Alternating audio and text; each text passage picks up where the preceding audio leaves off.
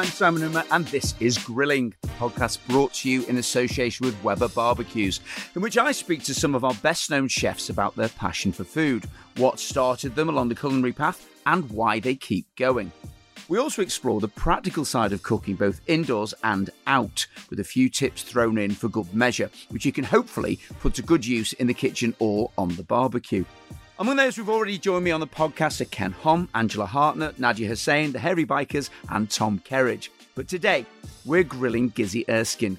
Gizzy worked as a body piercer in Camden before training at Leith School of Food and Wine, where she was constantly top of the class. She has since worked in restaurants, opened pop ups, and written best selling books. The latest of these is called Restore and is chocker full of ethical recipes. Gizzy, welcome. So, you and I have known each other for.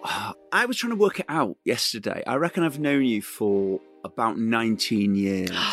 I'd say that at least. That's so good. Nobody really recognises me from way back then. Well, you know that when you when you were working as a home economist. Yeah, I indeed. It was either at Good Food or was it one of the Good Food shows or something like yeah, that. Yeah, it was Good Food Live on UKT. TV. Yes, it Food. and I, rem- I remember. I genuinely remember the first day that I met you because I mean I know that that whole thing about your kind of image, which we'll come on to later on, almost became a bit of a bugbear for you. Mm. But I remember you were just so striking and so, and I can say this because we're friends, Yeah. loud. Loud! There's definitely, yeah, not a shy one.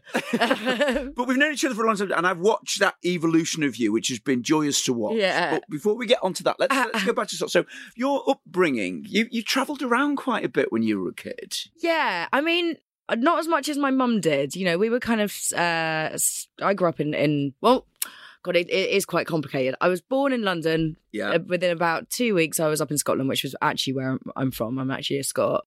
But before that, my mum had travelled all around the world and was really like just loves sort of food and and I don't know, just like culture. She's just always like she like trying to find culture in uh, like all sorts of places. So she made sure that we were all well travelled, I guess. What's the family background then? Who, what, what have you got apart from apart from you and your mum? Um, so there's me, my two sisters. I got one one each side. I'm the middle one. Yeah. which explains a lot. Yeah. Um, my big sister is uh, her name's Henrietta Henny. We'll call her.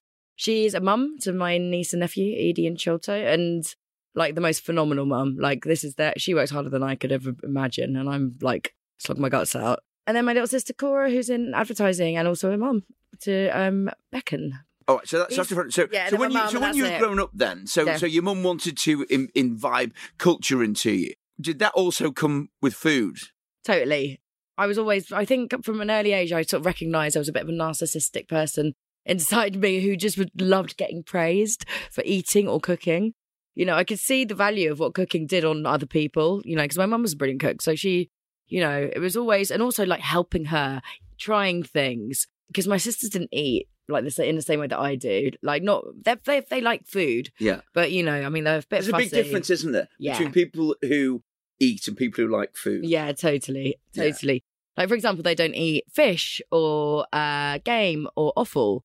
Whereas even when I was a kid, you know, like uh, kidneys and mash was like one of my favourite things I would have asked for. So it's, That's weird. I know, I fucking love offal. I really love it. I don't know what. That's really weird. yeah. As a kid, that's As a kid, weird. apparently when I was two years old, the first time I was ever ever able to ask for off the menu, I asked for smoked salmon and chips.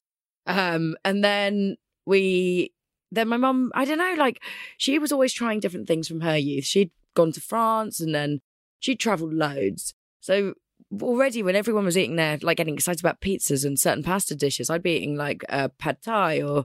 Um, my mum, my mum's a brilliant Thai Thai cook, you know, because we that's where she ended up living. Yeah. Yeah, and so I and I was definitely the kid with the smelly lunchbox, you know. I really was, you know. Anything it was either like leftovers, Yeah. which I'd just been mortified by because all my friends, even if they brought their food in, it was sandwiches. And my mum would just plonk in a bit of what we had the night before, and I'd just be like, "Mummy." But did you? Oh, so did you like this." that then? Because I, I know when I was growing up, when I was when I was young, I didn't want to be different in any way, shape, or form. No, absolutely. kids, you want to be like everybody else. I would have killed for a uh, Marmite and butter sandwich for Yeah. that. I would have killed for it. And I actually used to do food swapping with, this, with one girl who used to look at my food with envy, and like like every now and then I'd be able to have her food, which was. But she, you know, she just didn't get it, and she's like, "No, this is just how I was brought up. This is how you're being brought up." Is your mum outgoing? Is your mu- is your mum like you? Does she crave Yeah. attention? I don't crave attention. That's not fair. I really don't. I am actually like accidentally like this. Okay, all right. I'll, I'll give you I that. mean, yeah, I- I'll rephrase it. Yeah. I'm not. I'm not a. You know, I definitely have a huge personality, but I also have like extreme ADHD, and um, I, you know, I'm I'm just like hyper the whole time. But it's not.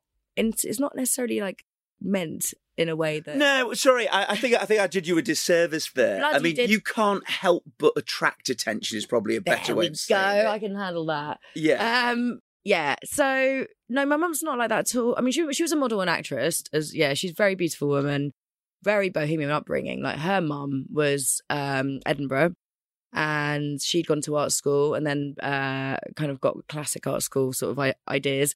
Where she ended up being a um, a monk. She she got into Chin- Chinese uh, Buddhism and she became a monk and then she went to work in a commune and then she came back and she was into spiritualism and had started to I don't know, like be a clairvoyant, I guess. So that was my mum's background was was very much that, which was quite unusual. it's funny, isn't it? Because the thing that I've loved so much about doing the podcast is that you find out these little snippets of kind of people's backgrounds, and we're all shaped by our hmm. environments and our experiences. But also, what you'd never realize as a kid is, or you, you just accept it. Your background is your background. Yeah, So now you say it and Oh, you go, no. "Wow, that's kind of quite amazing." But Yeah. it's just your background. it, it was. I mean, I, I must say, you can't not know you're from Bohemia. Like that's you just can't Yeah. not know. My life was completely weird, and I was very conscious of it being weird. But then at, at the same time, you know, looking at my mum's friends, all of her friends and, and all the kids, weren't, they might not have been the kids I was sitting next to at school, but I still had other friends I grew up with that were in that scene Yeah. anyway, when that, in that situation, should I say? Anyway, but then it's like, yeah, it is. It is kind of unusual. We've definitely like she's made three children that are all very noticeable, as we should say. That's a You very know? nice. That's a, that's a very nice word. I'm gonna I'm, I'm gonna write that down. I'm gonna I'm gonna use that in, fu- in future interviews. All right. So so let, let's let's talk food then when you got up. So so you've said that you sort of helped your mum doing stuff. Mm. When did you start cooking for other people? Professionally, or like No, just just just growing up because like you know I I always like to kind of cook. Probably from when I was about sort of 10, 11. Yeah. I would kind of like I would make things at home for for the family. And did you start young? Yeah, I did. So my mum, her main job was in Thailand. So she was away probably about 70% of the year. And I was a fuck, well, I'm going to say it now. I was a fucking awful child. Like I was so, I was a, you know, I was a street punk. I was doing far too many drugs. I was out being a nightmare. Everyone who came to look after us, I'd end up, they'd, they'd leave. How old are you at this point then? When, 14, 15? wow. Yeah, proper, proper little street punk, psychobilly actually. I don't know, like I'd never had anyone to really sort of control that situation because in the, my mum's upbringing, that just wasn't a thing, you know. The more I talked to my mum about it, the more I realised how actually much madder her side of her upbringing was than mine. But mine was still absolutely crackers. Yeah. So she would go off to Thailand and in the end just literally had I think by the time I was about 16, she'd just leave wads of money around the house and go off for months on end and I'd bring up my little sister. And it was with my with my big sister. Yeah. And I had to cook, you know. So I I found like my first um like Duke of Edinburgh Awards things, like, you know, when you Uh-huh. give giving yourself your own credits. I reckon I must have been about 15. And it's like I cook all the meals in my house Yeah. um, and I have to look after my little sister. And I'm just like, that's actually not on. you know, Yeah. me and my mum have a, a big issue about this whole thing, but but we've kind of, I don't know. It's it's it's very interesting how that key moment is probably defined like me cooking professionally forever. yeah. And it was simply the way I learned how to cook was my mum would be away and we'd bond every night because she'd talk me through how to cook some of the dishes that she did. So we're on the phone and she'd be like, right, you do this and you chop Yeah. like this. You just, and I already had a lot of base skills anyway. Yeah. And then I'd give it to my sisters and they would both be like, you're amazing. It's delicious. And did they Thank cook as well, or, or, or did you take on that role? I took on that role. But honestly, for my, my, ego, it's like I, this was the moment where I knew that doing something to please someone Yeah. else was like going to be the thing, and it did it did breed a little narcissist. in. So, so you, so you said that you know you, you're a street punk and you're out kind of misbehaving, to put it mildly. Mm. So, what was happening educationally then? Well, look, my, my father died on my first G- GCSE, Right. so on, Wow. actually on the day. But Yeah. I don't think I had plans to do them anyway. You know, I was that much of a little nightmare. So I was a real terror, and I would go to school, but I was doing drugs at school, and I was like, I was a real terror. Right, I was uncontrollable. I think it's fair to say. So then you became a piercer. Yeah. So then I, one of my boyfriends back then, he was very good friends with my first real boss, which guy called Grant Dempsey, who owns Cold Steel in Camden. And he is one of the best guys of all time. He scooped me up. Uh, I did an apprenticeship for three years where he taught me everything. It was like being at school, but doing something I wanted to do. Right. Um, I feel like we miss apprenticeships now. Huge time. I, I mean, I think they're coming back, but yeah, They- I agree with Everyone says they're coming back every year. I've never, Yeah. I still don't see them. yeah, I hope they do come back yeah. because it's just it's, it is exactly that. It's like giving you that one thing, that role that you you actually have to really care enough about to be able to move on. I don't know. It's quite. I don't know. For me, it's a better form of ed- uh, education. You're actually getting something. Did that? Did it also it. do? Was it also double edged? It was a great education, something that you wanted to do. What then happened about your rebellious side? Because you had responsibility, did it calm that a little bit? No. Oh, really? I don't think I don't, don't think it's ever been that calm. I, I went out with someone for eight for ten years, and when I was with him, Yeah. it calmed for a bit because it, I had to because Yeah. he, he didn't act like that. So yeah, sorry with the with education, I just you know I actually when I was at body piercing, I I went out and I got myself enrolled in every course I could. I wanted to do it so well. This guy had taken me under his Yeah. wing, and he was so detail driven. And for me, that was the most fascinating thing. And like, for, for example, just when someone does a tiny investment in you, and I try to do this to people who work for me now, but you know, I kept squinting. He's like, I think you need glasses. So he went out and got me a pair of glasses, and it was fine. You know, then I could do this job. And then it was just we did. I- Then I took courses in anatomy and physiology.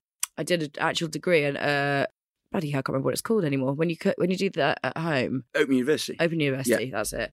In, in anatomy and physiology, I did like every course I could put get my hands on that was related, even rem- remotely to piercing. Wow. Even if it's about anthropology or anything like that, I took myself off from the age of 15 years old and actually was really invested in this one thing. So it wasn't like I couldn't do it, you know, it was just it had to be done my way. And I feel like that's transformed into into food. Yeah. So do you, do you, I mean, you, you know, I want to talk about your ADHD a little bit later on because it got diagnosed sort of quite later on in your life. Mm. But do you think you also have a, a very obsessive personality? hmm Yeah. Yeah, absolutely. Like if I if I found my tick back when I was a kid, it would be like cats. Still is a bit cats, if I'm honest. Um, uh, but it, you know, I or hamsters or whatever. I, I need to know everything about it. Right. Like I've got if my my mastermind subject would be sharks. Like, and I still have. Like, I was out with Fergus Henderson talking about the eating patterns of a uh, Zambezi river shark. It was really weird, and everything I knew everything. It just came back. Wow. So it was really. I think that obsessive personality will has definitely gone in to everything that I set my mind to. All right. So that, that I mean that sets us up nicely. So so your body piercing, you're enjoying it, you're obsessively enjoying it. So when did the change come to say, right, I want to kind of get involved with food from a professional level? You you said like how then the progression of how I was cooking from being at home changed in that I suddenly started. I moved out. I moved out really young as well. I was think I was about seventeen, and I got uh, my own place. And I started having dinner parties, and no other kids were doing that. Yeah. and I just loved it. I would go to bed every night with a cookbook. Mostly, it was like uh, like really technical cookbooks, like uh, Larousse Gastronomique, or oh god, you know that just the th- the things that when you're when you're 17 years old, you probably wouldn't be doing. Yeah. And I used to sleep on them because I, because I believed that they'd impart all of their powers to me. I mean, it was completely bonkers. That's very much my grandma. Um, and I don't know. I just loved reading. I loved cooking. I loved evolving a skill. It was something that I got real kicks out of. I in my head at that point, work was work, and then I'd like get this lovely hobby that I was doing. I hadn't even considered that it could be my career. But then I guess I was piercing for a long time and it- I saw the industry start to change. I was there doing that for about seven, eight years. By that time, remember, seven, eight years, I'm still only 21, 22. Yeah. And then I decided to, do you know Will Ricker? Yes. He owns uh, E&O and all of that. I bumped into Will and I told him I wanted to cook freshly, and he was like, come and work with me. So he put me in E&O uh, with um, Ian Pengelly Yeah. and I just cooked there for about. I si- I started cooking. I don't know. I can't even. I can't remember. So I did a stagiaire, which went on for about six months. Yeah. At which point they all said, "Yep, brilliant. Now it's time to go to catering school." So I did. So I went to the Leith School of Food and Wine with a tiny inheritance that I had.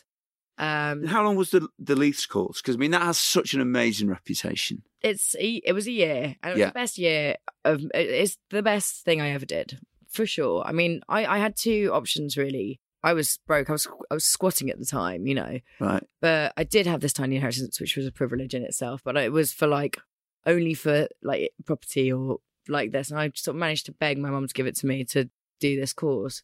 And, it- and it's expensive. It's a private school, Yeah. you know, and everyone who goes there is. uh I, I, it's fair to say, I don't think this is being a, a dick, but it's supported by a partner or a parent Yeah.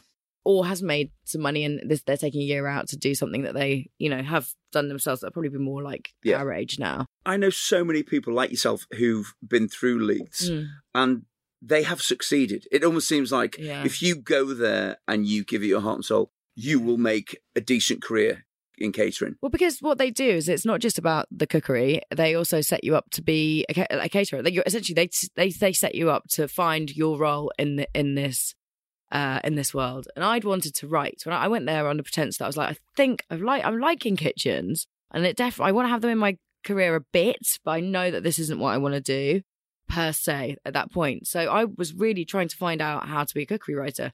There was no courses on that at that stage. And there was nothing. And I was like this gobby little, you know, 22 year old who's like, yeah, I've got something to say about food. And I mean, now I look at all the young people, I'm like, you've got nothing to say. You got, you've got to sit down and listen and learn. Like everyone said to me. Yeah. And I, but it's funny, like it- I, the perception of this, like really, you know, I, I knew, I felt like I had some unique visions, which I think I probably did. I definitely think I've taken food in a more cool. Yeah. But I think Um, you have to have belief, don't you? I think that, you know, even if now you look back as a, as an older human being and go, wow, what was I thinking? That's that's what should happen. You know, Yeah. you should be you should be driven by passion. You should be driven by kind of uh, uh, self belief. I'm thinking that you're you're thinking things that nobody's ever thought, and that, Yeah. that's what that's what makes you the person you are. Yeah, I, do- I do. I mean, I'm yeah, I'm giving myself a bit of a hard time about that. But yeah, that is essentially it. You know, I, I saw I was I saw food through the eyes of a young person traveling around and trying new flavors and integrating like blending flavors and integrating new cookery techniques because nobody had really considered the science progressing with the access to ingredients. For me, I found that whole uh, dichotomy really inter- interesting Yeah. so I was doing this course and I was like mi- militantly learning how to cook in their way, but just thinking this is ridiculous. I know how I'm going to do this when I leave. Do you know what I mean? It's like little details like that. There were it's weird confidence. That skill set that they give you, you must look at that back on that now and go, okay, for the way in which you create food now, Yeah, that has given you the technical ability to but do that, it. yeah, I think that's the thing is without that, without the technical ability, I couldn't uh, mock the technical ability. Does that Yeah. make sense? Yeah, yeah, yeah. yeah. So it's kind of, and I'm not even mocking it because obviously there's things that I I feel so like passionately about, which is just simple, basic cooking, you know. And obviously those techniques are imperative. I think it's just I don't know, it's an amalgamation of different things. and did you keep working at E and O right the way through your So- time at? So Ian, I was there for about six months. Yeah. Then I went to I, I did the kind of classic stagiaire spots where I went. I was at Royal Hospital Road. I was at Oxo Tower. Um, when they had a star.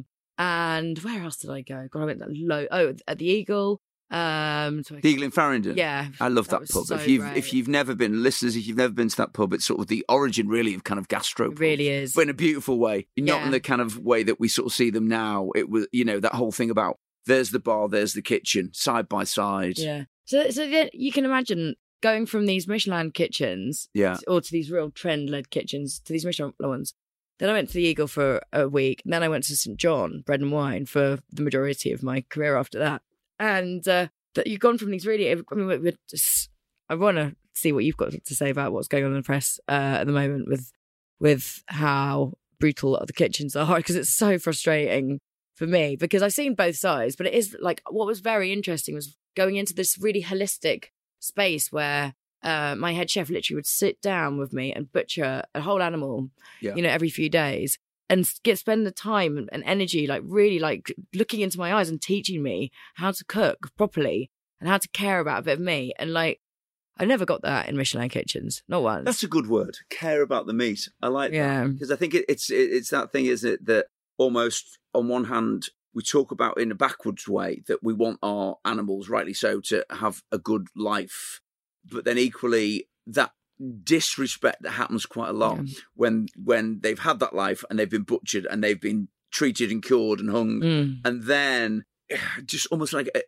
a disregard Oh, what absolutely. they've been through. Absolutely. I mean, I was. Uh, it- that's why I couldn't have been luckier for for like you know ending up at St John. It was just like the it is the most holistic experience Yeah. in food I've I've ever had. You know, I I don't really remember anything bad about working there at all. I mean, I think as a chef, you tend to go to work a little bit scared every single day because you're walking into a war zone. But it's like I Uh, what was the kitchen like there? Because I mean, at the end of the day, you know, glorious. it's a, it's an amazing restaurant, Mm. and you always imagine that that level of kitchen is always going to be tough. Mm. And it, it- of course, it's tough from a work point of view, but it's that the, the psychology behind it. I think the they were one of the first people who who I really saw taking that sort of like Larry angry kitchen out of its space. You know, that like, but the Eagle was like that. I think it's it's, uh, it's different types of chefs, isn't it? Yeah. You know, I'm an angry chef, by the way. Like, I'm an absolute. I'm, I make grown men cry like loads. It's awful that, it, that how Yeah. that how this our industry has created like this kind of space where people are absolute lunatics, and it's not. It's not on. I'm really pleased that people are being called out at the moment, but. Yeah, it's it's a fucking stressful environment as well, isn't it? And, Yeah. it's- and it it's I don't know how they manage to sort of keep it so calm. I mean, I'm not calm as a person, so it's kind of you know, but, but they they are. Yeah. They both of them really are. Yeah. So and then you've got everyone who works under them. Are, you know, it's I guess it's mm. the, it's the you create that ethos, don't you? You, Yeah. you? you create that kind of that that state of mind. I mean, I've been fortunate that you know we've had Greens for 31 years, and I've still got two chefs who've been with me for over 25 years. bloody each. hell. And then front of house, I've got well, one person actually worked with us on the first day we opened in 1990, and she's still there. Oh. And Reese, who's my front of house manager, has been there 27 years. And it's proof that, that that situation works because we try in that same way. I'm not saying there aren't times when people lose temper and kind of, you know, lose it, but fundamentally, the ethos behind our work is about saying, let's actually give everybody the opportunity to su- succeed as much as we possibly can. absolutely and that's it that's what i mean about the holistic side of it is when your investment you're investing in like this little grain that's going to flourish and hopefully like look after you Yeah. as the boss the employer and it's really important you don't really get that that often anymore So when you from there, when you were working with Ferguson, and obviously because I know you anyway, and because what you've said about when you're at Leiths, I'm assuming right the way through that that you're still thinking. I want to do this for me Hmm. at some point. Yeah. You know, you were never going to be somebody who would follow a traditional path and go, I'm now sous chef, I'm now head chef, I'm now exec chef. That you would almost jump ship before that because your view was kind of, your vision was there always. Yeah, I mean, I think. Well, I mean, I was broke for one, so I, I think my, my next vision came out of, uh, uh, you know, needing to do something interesting. You know, I think I got one of the things because while I was doing all these stages, at the same time I was doing Leiths, which was you know nine until five. Then I then with a ton of coursework every single day, and I passed out for the first time I ever have in my entire life, and I haven't passed out since. Yeah. Uh, after one of these like trips to to Billingsgate or something like that. And I got in and realised at that point because I was I couldn't pay my rent. Then I, my landlord disappeared off the face of the earth, and I ended up having to squat in this house, which was completely bonkers as well in itself. And Caroline Waldegrave at Leiths ended up like finding me, picking me up. I was like burst into tears, and she's like, "What's going on?" So I told her, and she paid me back for um the last term for so I could finish at Leiths, and then I ended up with that sort of like real support from her. What an amazing thing to it do. was amazing. She's like, pay it back when you can. Yeah. And uh, it meant that I didn't have to go to work. Yeah. So good. All and it just meant that so I wasn't piercing because I was still piercing on the weekends. So I didn't have to go to work. I could just focus on getting through this last uh, two months of school, and I smashed it. Like it was really great. And I think it was just again having that investment in someone. Yeah. She made, she really was a mentor for me, and uh, you know, without her, I definitely would have had to flunk school. There was no way I could have Yeah. carried on. And uh, yeah, so anyway, that just to, I'm only sort of explaining this to explain that I was really genuinely poor and genuinely squatting in a house and loving what I was doing at St John and uh and all the like every, everything I was doing, but was trying to be a bit more dynamic about the whole idea. And uh, this girl who I it was also at St John, but she was she was also at the piercing studio years before. We decided to do a a thing called um it was awful.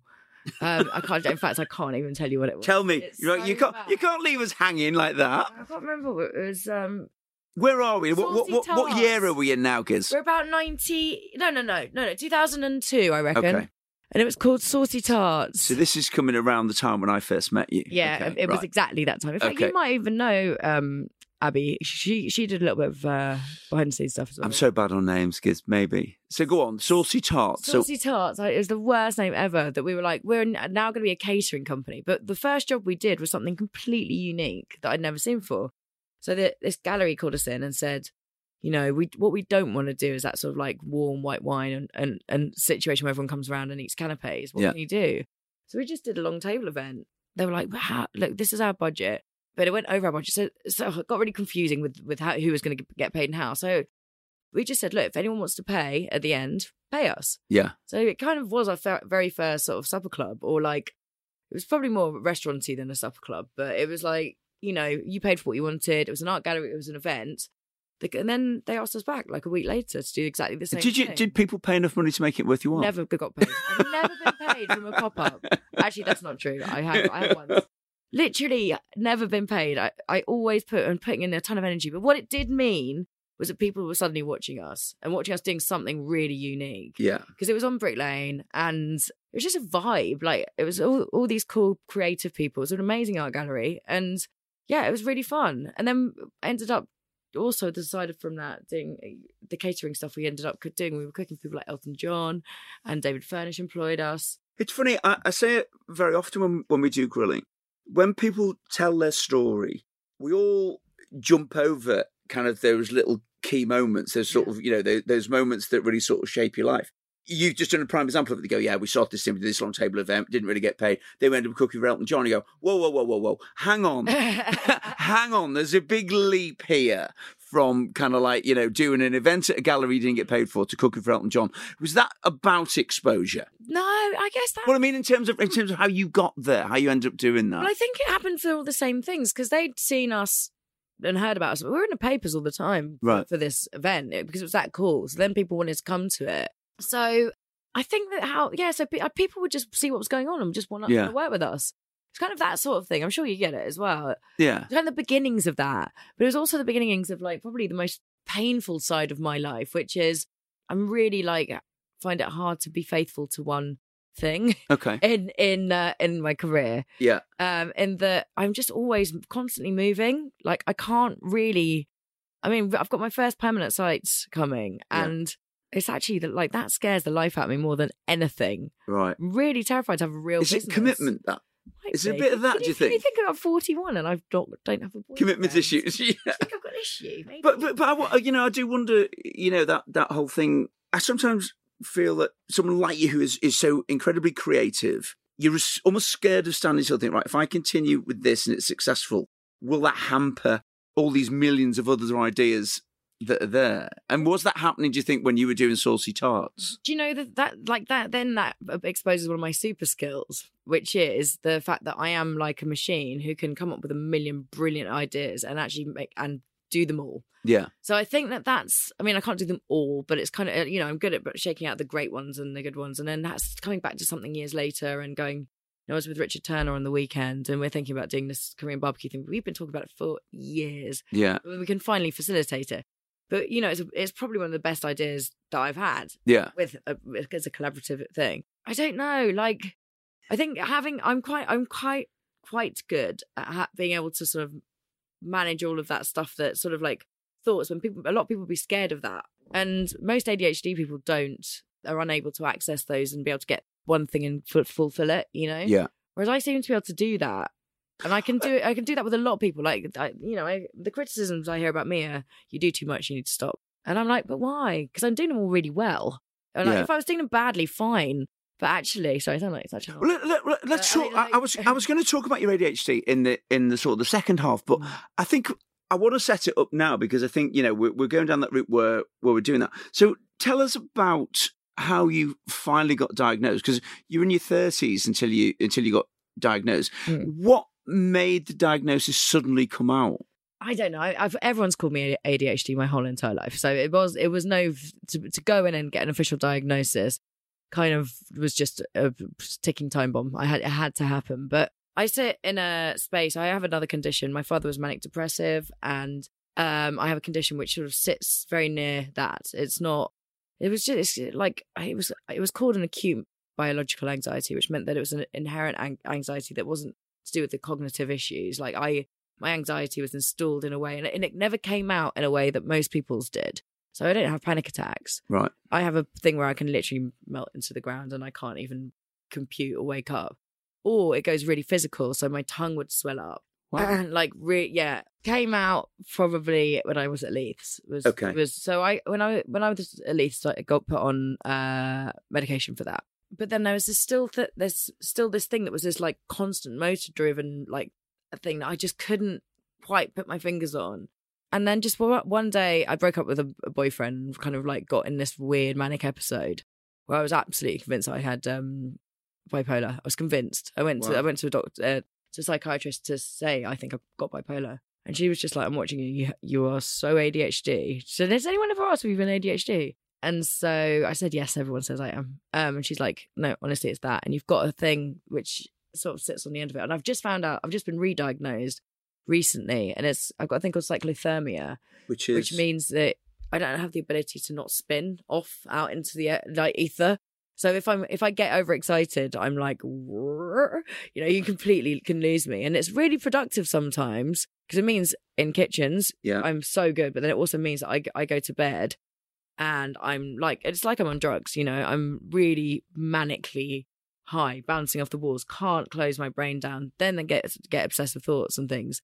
But then without the ADHD, I couldn't do my job. It's really odd. It's like I no, it's really not. value. I, I, I do find I, I find that's always an interesting thing. It's funny. We we had somebody on Sunday brunch a while ago who said that in years to come we won't see these things as being disabilities or deficiencies. They'll just be different. Mm. And I think that's certainly you know what you're saying. Mm. That on one hand you kind of go, I, I guess there's maybe a little bit of solace in having that diagnosis, but equally. From your point of view, recognizing, yeah, but without it, I'm not me Mm. and the the good sides, if you like, of your ADHD of what make you the creative buoyancy that you that you have. Absolutely, it's my spark. I re- and I, you know, when I took medication for ADHD, I did it didn't suit me. It, it sort of dulled my sparkle, and I just really, so I actually really like living with it. Unfortunately, it does have its bad moments, which is get get if you go into that spiral, it's not fun in that place. But do you have trigger points now? Do you do you or can you control? it? Never mind, do you? I mean, I, I'm now have new medication to control it. I think so. I think it's like, yeah, I can, but it's Yeah. maybe not. You know, for for years, everybody was like, you know, do some. Even even my therapist is like, you know, we're going to get you into that mindful meditation place where we're going to be able to take you out of it. I'm like, good luck with that because it's just I can meditate and, and when I want to, Yeah. but not when I'm at peak heightened at like you know. Yeah. And it is like it's like being on drugs. It's really really full on.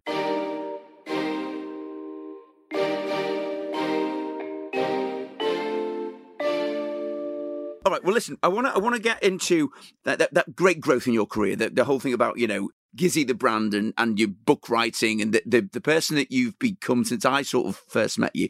But we have a a, a little break. So we we do this thing every week where we, where we have a BBQ and A. We have to guess the same five questions Yeah. about barbecues and outdoor cooking. So first one, do you have a favourite barbecuing memory? Oh, do you know what I do? But it's a spoilt one. After I finished catering school, uh, I sort of worked behind the scenes on a lot of TV shows, but I also got to write a lot of big celebrity books. I worked with, well, we're not actually, I'd say who we worked with, but it, you know, I one of the books I got to do was go to America and actually work on a barbecuing book, Wow. which was incredible. And it was such a great experience. And it was way before we knew about it here. I'm going to say this must have been 20 years ago as well. Getting your barbecue and making it into a smoker yeah. and and a, and a up smoker oven. So it's like taking out huge like ribs of beef or like actual oh god like whole whole turkeys and things like that, and learning about brining and uh, that the, the, very specific type of butchery, and obviously heat smoking on a on a much lower temperature for a longer longer time, and it was just really is a was a really spoiling time, but. Yeah, some of those things, just almost from the photography perspective. We were in vineyards and it was so stunning. There's some, there's something beautiful, and I know you're a big fan of it as well, about kind of anything that's cooked slowly. Mm. Particularly meat is just it's the greatest way to cook meat for me. And I think you know Totally. barbecues are just prime for it. That low and slow.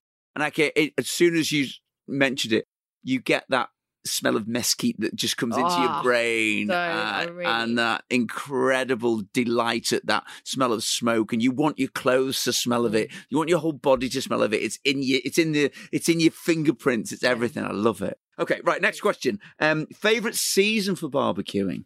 Season as in time of year. yeah.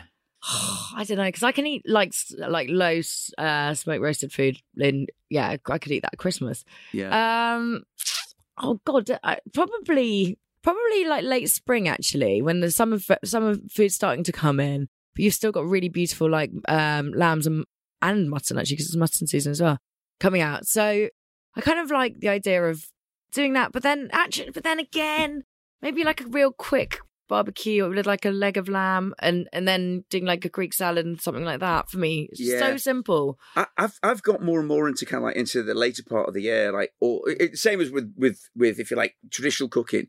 I love kind of autumn and winter so much Oh, because God, I love all those mm. big flavors and I like that low and slow and I like rich sauces. Yeah, me too. Uh, The one that was the thing that this book taught me. Um, they we, they cook a fillet on the barbecue, a whole like chateaubriand, Yeah, and then do a peppercorn sauce, yeah, and you're cooking and using the, the the grill as an actual hob as well, which I Yeah. you know you can you can actually really, especially those gu- barbecues, you can you you can use them for everything. Just having the the dome, it's just like it's all you need. and and and I think that's the thing. I think that when you when you realise that your barbecue is actually the greatest oven that you're ever going to have, I mean, it's true. it changes the whole way that you think about it. Rather than going right, where's the sausages, where's the burgers? You I go, know. I'm never going to cook them on that. You know what? I want to yeah. like a lamb on here. Yeah, Just exactly. Let it sit. Oh yeah. okay, right. Next right, question. I know. I'm very Uh, hungover. My breakfast didn't What- arrive. so, so because of the way you are, is there anything that's massively ambitious that you've ever cooked on a barbecue, or maybe even something that you wish you had cooked on a barbecue? I've cooked everything on a barbecue, to be honest. I Yeah. don't. I, I mean, even I've cooked faggots on a barbecue. I've cooked kidneys. I've cooked made lovely little kebabs. You know, like you get in the. I can never say this word. It's I'm going to say it terribly. Okbashi restaurants, the the Turkish restaurant. Yeah, yeah, yeah, yeah. Runs. Yeah. I can never say it. I've got it completely wrong. Sorry. Where you get wrap the lamb fat with the lamb liver with yeah, with the kidneys and just salt and pepper and just getting that so that the fat goes really crispy and caramelized and you still get a nice pink middle for your for your offal. I mean that's, nice. That's a really nice. I love doing stuff like that. Or Yeah. actually even even when I was in Greece one year, um I got to talk to how they do it for their um Easter. The the Greek Orthodox Easter, they they fill they chop up all of the offal Yeah. and wrap it in the belly of the lamb uh huh. and then tie it with all the caul, which is a type of fat which runs around uh, the intest your well, an animal's intestines, Yeah. which has a load of fat. And making these sort of like giant sausages that are just slow roasted and they're still pink in the middle. They're absolutely beautiful. Wow. So I I don't know. There's nothing and like I said, I've done a whole turkey, I've done a roast dinner. Like I think I've done pretty much everything. There's nothing Yeah, it, it, I mean, it, and then that's the thing. I think once you get into that mindset with it, then you, like I say, you'll never go back to your burgers and Mm. sausages unless it's kind of like you know you just got some mates around, you want a few beers and a, and, and a burger. And if you got one really brilliant tip for barbecuing, just I think it would be to a lot of people don't realize that if you keep your thermometer on, that's how it works. It's just by Yeah. looking at your thermometer. That lid's on with the thermometer and keeping the air running through at a very, very, very sort of I can't- see. I don't- can't remember the technical term for this, but it's like when you you only need a tiny gap yeah, of air going in, and that's going to keep it going. yeah. So you keep like some oxygen coming in, so you're keeping it moist. Yeah, Yeah. exactly. But Yeah. then it keep it keeps the, but also it keeps the smoke in. Yeah, Uh, it means you can cook on there for a long time. yeah, it, it sort of like sustains the heat. If you pull pull the, the um coals up to the side, it means it will like in a, in a circle and put the your meat in the middle. It will sustain that heat for ages. yeah. And that, that indirect cooking is just Mm. the, the best way. Yeah, I'll have I'll have that. Cook anything on indirect heat. I, Yep. think, I think is the one. All right. Well, we we have uh, our barbecue challenge where you have 45 seconds to cook a dish for me. You've got to sell it to me. You've got to sell it as if you're you're on a chat line, basically. Oh, So you get um, any cut of meat, fish, or veggies. You need to do some kind of um, marinade or rub, and you need a side dish for it. So you can have a little think on it because um, before you do that, I just want everybody who's listening um, to know about a special offer we've got for you at weber.com forward slash grilling. If you want to improve your skills on the barbecue, Weber are offering you a discount to attend their Grill Academy, where you can learn to impress your friends big time with your barbecuing expertise. the guys and girls that do it are off the scale. Uh, loads of different courses available to suit your standard and your needs. And the offer is valid for Grill Academies in the UK. Enter the code grilling21, that's grilling21 at weber.com and you get £50 off when you book two tickets on a course. All the information is at weber.com forward slash grilling. Okay, so just a reminder your barbecue challenge is you have 45 seconds. You've got to tell Oh, me what the dish is. You've got to describe it beautifully. Are you ready? Okay, I think so. Okay, time starts now. So I am going to do some uh, proper big fat beef ribs, and um, I'm going to take them. God, I'm not very fast. um, so and You've then had 12 seconds already. don't. Um, and then I'm gonna cover them just with salt and pepper. That's that's my rub. That's all I want. Okay. And I'm gonna brown them off, and then I'm gonna reduce the heat down to about uh, I'm gonna say about 160, 120 for about seven or eight hours, Nice. and then it's gonna be really nice. 15 Uh, seconds. What we're serving it with? really nice and gooey. Then I'm going to serve it with a proper barbecue sauce with some demi glace, which is like a reduced uh, stock with wine and stuff like that. But then also some vinegar, sugar, spices like cumin, coriander, uh, smoked 45 seconds. paprika. I'll let you finish. What's my side dish? And um, wait, wait, wait, wait. Um, I've had one more thing to say, but it's gone. Loads of butter in at the end, or, or beef, Oh, uh, or beef dripping on that sauce. A bit of ketchup actually goes very nicely in there. And you just reduce that down until it becomes a lovely, bubbly, dark brown barbecue sauce. On the side, I want potatoes, barbecued uh, little baby potatoes Lovely. as a salad. You, then you break them all up and you put um, sour cream, uh, chives, bacon, uh, some broken up eggs, and spring onions as well. I love that. One minute, 22 seconds that was. That's the Oh, longest anybody has, has, has ever taken to kind of do. It was worth it because It that does actually, it. it. it does actually sound completely delicious. Really, Yeah. really, good- really delicious. Phew. Okay. So do you, do you barbecue? I mean, you've sort of said how much you love it. So, do you know, do you get chance to do it much these days? I do, I do. Um, because I, like you said, it's like I see it as an extension of my house. I'm really lucky. I live in a mews uh, with like a wet, like a two floored warehouse. Yeah. and they're, they're all units. They're like live works, but they're really stunning ones. And we all have this great community in this mews we Oh, live nice. in. And my, my like my barbecue's right outside my house. I've also got one of those sort of outdoor pizza grills, uh, pizza cookers, uh, wood fire ones. And so it just means that I can treat those two things as Yeah. you know extra part, and I, they're so easy to put on now. Yeah. So it's not even, yeah, it's not even too technical not It, to it's use funny as well, isn't it? How we we like to be outside so much Mm. more, and I think even prior to kind of lockdown and COVID Yeah. and pandemic, I think that that whole thing about you'll sit in a cafe that's on a busy street with buses going past, Yeah, and I think from a cooking point of view. It's no longer the domain of oh, it's a sunny day. I'll get the Yeah, barbecue out. no, it just feels like totally. oh, if I can get outside, get exactly. outside. But but also it's like so even even for me it's like a, it's a it is something to do with the palate as well. Like I want that smoke on the back of some something. So if I'm making a chili con carne, for Yeah. example, I'll do that in the barbecue with the lid on. Because I want that sort of mesquite sort of flavour in it. Like I want I want that tang of smoke. That's only really authentic if you get I mean what I would have done before maybe is get like Yeah. some smoked bacon or something to run through it. Or Yeah. you get and then you got your smoked chilies and stuff. But to actually get the real smoke Yeah. flavour, it's it's just delicious. And, and that smell as things cook with smoke infusing into it Mm, is just so heavenly. it really is. I mean, also, I, I want to be pushing vegetables more as well. And, you know, it's such a nice way to cook with veg. Yeah, You know, one of the other things I wanted, I was thinking about doing was more like just, um, you know, the beautiful onions, the carcots. Yeah. Roasted on on a hot barbecue, but then also like making a proper romesco sauce with the peppers and tomatoes. And Yeah. That Look, to I was thinking about romesco sauces yesterday. yeah, that's so delicious. yeah. It is a weird thing to So good. Yeah, so good.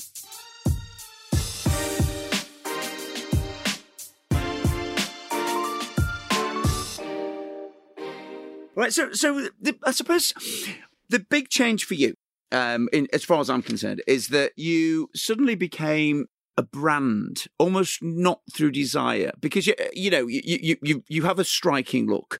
But when you sort of came to prominence, people like the fact you, you know, you, you, you always look really, really stunning. yeah.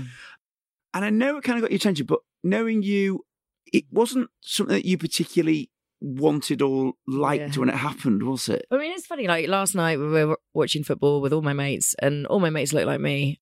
We're all into the sixties, Yeah. and well, we're into like an alternative like life. And so, for me, the look w- was about music and not about a cookery image. But some people sort of saw it as the sort of perfect housewives Yeah. look. But I was just like, for me, I'm an ex punk psychobilly who had got into sort of like 60s garage scene, and it was just what we all look like. All my mates look like me. Yeah. Yeah, and then obviously a lot of you could if you, some people saw it as me trying to be a domestic goddess, which was really frustrating because I was trying desperately to show technique. What I've always wanted to put out, if you ask me what my food is, I'd say modern classics, but it's technical modern classics. Yeah. I want to over egg the pudding. I want people to be I don't I want to be making people to push themselves and their skills. And I think for me, the idea that I was put into the same bracket as somebody who was a home cook was very, very frustrating because I worked my bloody ass off and and have done as good as the, the next lad. It was really misogynistic actually. And it was just I found I found the whole thing very frustrating. But then fair enough, you know, like most people don't know like of the weird world that I live in, like and Yeah. have mates who look like Yeah. this and walk around like it all the time. So anyway, it was fine. Like I did I did actually though do a I chopped my hair off in in in actually I remember. by and just being like, this is I'm done now. Yeah. And then I then I chopped my hair off and I went into business.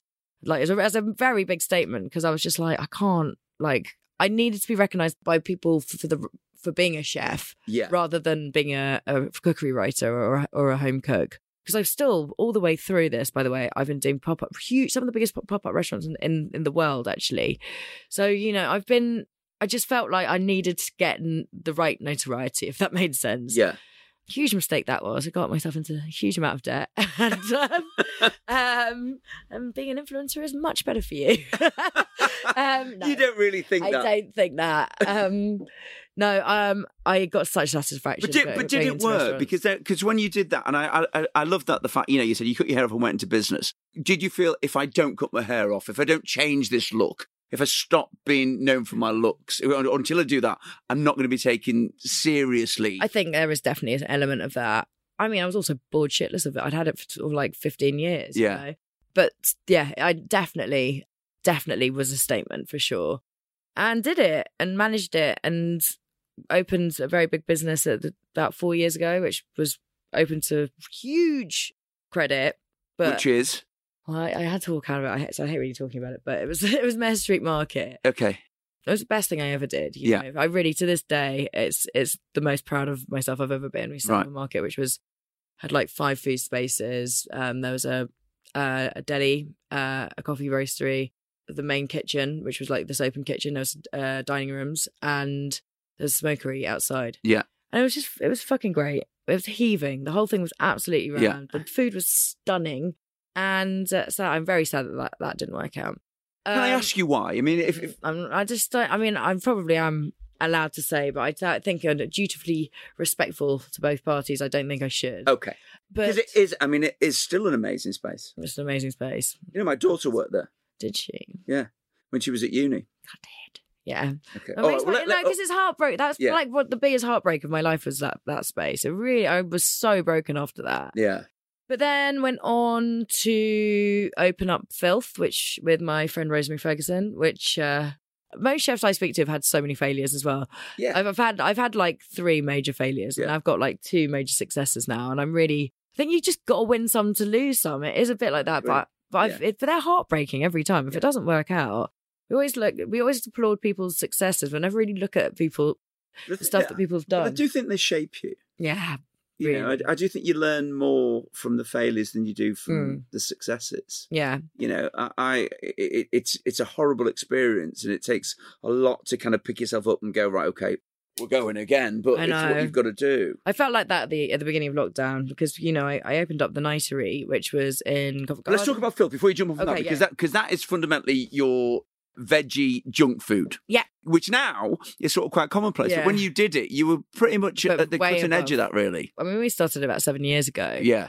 and could see what was going on. I mean, like I, I- again, I'm an agriculture nerd. I have been for years, and I Yeah. could, I I see what's going on around the world because I love the environmental issues, but also because I really am into soil, and um, I could just feel that I, I was starting to hear the stuff about veganism being a real critical plant based eating being the most critical thing that we could do to Yeah. help save the planet. I was like, we were starting to see the statistics coming out about uh, how cows were being bred and how half of this this uh, food in the whole world was actually being bred to feed these animals. I mean, all this stuff was really shocking. So I wanted to create a burger that was for meat eaters to actually eat that would be a kind of shocking but interesting experience. And so I sort of broke down all the ideas of what the umami tang is that you get from eating meat. This is before anybody had done anything, by the way. I think Impossible Burger might have been out, but they were doing something very different because they. Yeah. want- I didn't want to create a fake meat burger. Yeah, you wanted to create a burger that was fantastic and had Yeah. no meat in it. Yeah, exactly. Uh, I, I'm all for that premise. Yeah, no, same. I think uh, we. I still think we've created one of the best products in the world, but Yeah. um, business is a nightmare. It's really hard. It took us a long time to get to where we got to, and then we've had to. We've been waiting for three years for a deal that's just not going to happen. Do you not think? I don't think so. And I just sort of feel a bit like despondent by it now. Right. And I feel like in that time we've missed our we've missed our moment. Yeah, Anyway, maybe maybe not. It's still great. I just still still haven't tasted anyone else's that's Yeah. sort of better. So I don't know. I just really I've kind of have lost the love a bit. Maybe it'll come back to me. And then I opened uh God, what have I been doing the last few years? Um the Nightery is again another one of my biggest successes. Yeah. But again ended very badly. but only because of COVID, you know. okay. So I got asked to take over and like couldn't believe to be asked to take over one of the best, biggest sort of like most notorious restaurants in London, which was Asia de Cuba in the St Martin's Lane Hotel. What started off to be a six month pop up, and even before we'd actually opened, we were like, no, this is going to be permanent, a permanent thing. We then they opened up more investment, and it was really terrifying for me because I wanted to do food that was actually going to get. It was going. to I knew that it would get critics in Yeah. because it, I, I'd up my level. I was like, Yeah. yeah. fuck this. I've got Yeah. this amazing executive chef to share Yeah. the responsibility with.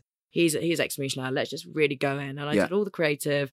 Probably the only restaurant I've not officially done the pass on, on, although I was sat like sat on the pass. Right. Okay. Um, because I really wanted to let them do that what they did really well, which was run that Yeah. run that kitchen, and we absolutely created some of the most stunning food. I was so proud of it. Um, I remember what I remember reading about you, kind of land that gate, thinking, "Wow, that is amazing." yeah, You know, still to this day, it's a proper Uh, I mean, like, it's still. I can't believe it. yeah, And then all of a sudden, you know, we were open for five weeks. Yeah. These five weeks, it was so perfectly sort of synchronistic. Like everything went so well. But then the people were like diminishing yeah, uh, day by day. And then you're on the last week and uh, you'd gone from having 300 covers a, um, a day to like 80 to Yeah. 40. And we're like, where is everyone? yeah. So we closed. We closed on the Thursday, and bloody Coren gave us a five star review on the on the Saturday. And I was just like, "What? I mean, amazing!" And Wow. like so. And then uh, we got loads. I mean, I got two two big five star reviews, and everyone else was just like so Yeah. good about it. Like I've. I, it's something I never in a million years thought I wanted or wanted or would would be able to achieve, Yeah. and um, I'm so happy it happened. But you know, you're saying when you, you've got to pick yourself up after that, I by the end of the year last year, I was so beat. but now, Mm. but now you've gone pizzas with Pro Green. which is great. Yeah, Yeah, I can see why people tell me I should only do one thing. I do need to chat. Um, no, Stephen and I best mates. He really is my best mate. You know, like he comes for Christmas with my family, and you know, I'm now godmother to his child, and but he is. uh He got stuck in in lockdown in. They, he was taking his girlfriend to um her dad to get him sorted pre lockdown, and then they got locked down in in, in uh, Tangier, which was an absolute nightmare for him. He was just like, "Don't," and he had to be gone for three months. We all knew at that stage it was probably Yeah. three months. So he was like, "Okay, fuck it, I'm going to learn how to cook.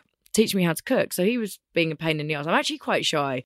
I don't like doing talking to camera social media things. He loves it. yeah, He's off on it the whole time. And then basically we cri- we started doing the spaghetti bolognese, which went from him running around Tangier looking for Yeah. ingredients all the way through to me like telling him exactly how to make this dish. And then everyone was able to follow and watch because it was we'd put it on um, the Instagram stories. And then decided to do one on on the Monday. And then we kind of created this series called Giz and Green's Monday Night Fakeaway, which went so well. Like we did a Big Mac, and I think every because you couldn't get any food at this stage. Yeah. Like everything, all the restaurants were closed for, for three months. yeah, So we took like all of your big main high street takeaways and actually just re- I really swatted each of the the dishes, like Yeah. really took them to pieces, uh, rebuilt them, and then I think came up with a pretty good spot on version of Yeah, yeah. almost everything. There's some things you couldn't get quite right, but one of the things we did was uh, sort of your big 1990s Americana pizza Yeah. style pizzas, which aren't quite they're not proper pizzas, but we all love them, especially when we're hungover. And uh, and actually sort of like reinvent that. And I am a dough nerd, so been working on this like really good rye uh, sourdough, three day aged sourdough.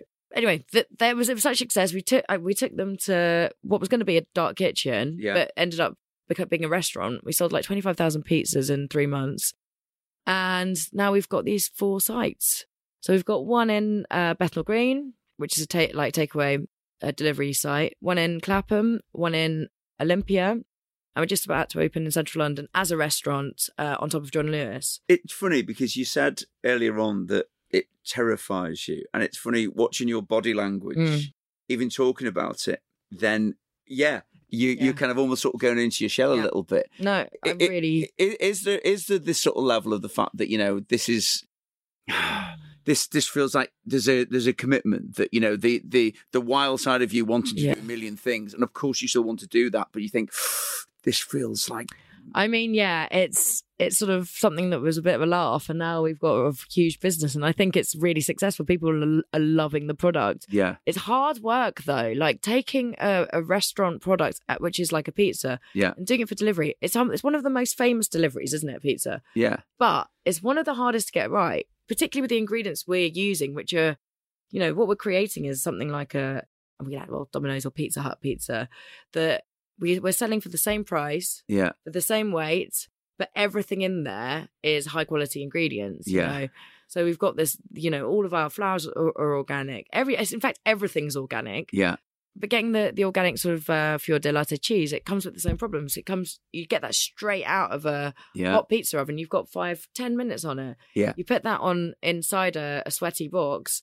So you know, just little scientific bits like that are, are slipping me up daily. yes And it's just like there's always a problem. you're never going to be the kind of person that's going to step away from it that's the thing Oh, God, you've no. got to, you've got to be 100% in control Yeah. and you won't compromise which No, is you know one, not one at all. of the skills But I tell you So- my last thing I'm up to. I'm just at the moment I'm uh, opening a big business in Margate Uh-huh. um, with uh, Carl Barat from the Libertines. uh-huh and we're doing a, a sort of big very margate style cafe uh there's gonna be a night, nightclub and things like that. It's gonna be really Nice. really fun. So when does that happen? I should be opening in about four weeks. Yeah, only you can do that. You sort of say oh yeah it'll be about you know six seven months or four weeks. No it's, we've been working on it for a while. Um, well, well, well, in fact, Margate might be kind of quite a good thing because the other thing that we get all of our guests to do is we want your little secret place to go. It can be a restaurant, but most people I sort of try and push them towards like it might be a deli, it might be a coffee shop, it might be a sandwich shop, it might be a greasy spoon. mm. It could be anywhere in the world, but it's somewhere that you know if you know you're going to be in. Barnsley, Mm. you know that such and such a cafe is a place to go. Where are you taking us to, Giz? to be honest with you i'm going there for lunch so if you want to come Oh, with me you, I'll right, take so right away where are we going? it's a cafe called cna uh, cafe and it's a malaysian CNR cafe, sorry. It's a Malaysian cafe in just off Chinatown, and it is. We're going there. We're going to get some roti canai, yeah, which are the really beautiful, like lovely, like almost like croissant bread, um, to dip into curry sauce, and then we're gonna get it's a, a wonton ho, which is uh this. It looks like sick on a plate, but it's the most delicious Nice. thing I'll ever have. Yeah. it's basically a, a set. You get like the really hot wok fried noodles. Yeah. In, as the base, and they pour over this thickened chicken stock that's been cooked with loads of fresh shellfish, wow. and uh, pork and like fish balls and things like that. Some like bok choy and things, and then you add on these pickled chilies, and it's so good. But it's it's not the best looking dish. That- And then laksa maybe some nice laksa. That's nice. That sounds brilliant. 'Cause It's I, I I feel like I'm only I've only touched the surface. you know, it, it, it's always lovely to see. And like I say, you know, we've known each other for a long time, and uh, you know, I follow your career intensely. You know, we've missed many things. We've not talked about how you create recipes. We've not talked about the deal that you did with Leon, and I remember texting you because the because the satay that you did at Leon was absolutely fantastic. Plus all of the books that you've written, plus all the telly shows that you've done, plus your unbounding energy. Mhm. But as ever, it is a joy to see you, and I constantly raise my hat to you because you Oh. never ever stop, and it's a joy. to Thank see. you. Do you know what? You're the one person I always get to see at least once a year, Yeah, which I which I always find very exciting. Like Always at some weird place. Always. Somewhere weird. Yeah, well, I'll either see open of an art gallery or Yeah. I'll bump into you in some weird environment. We don't Yeah. know why either of us are there. Yeah, I, I get that. Always lovely to see you. All right, Donna. Thank you so much for coming on. Cheers.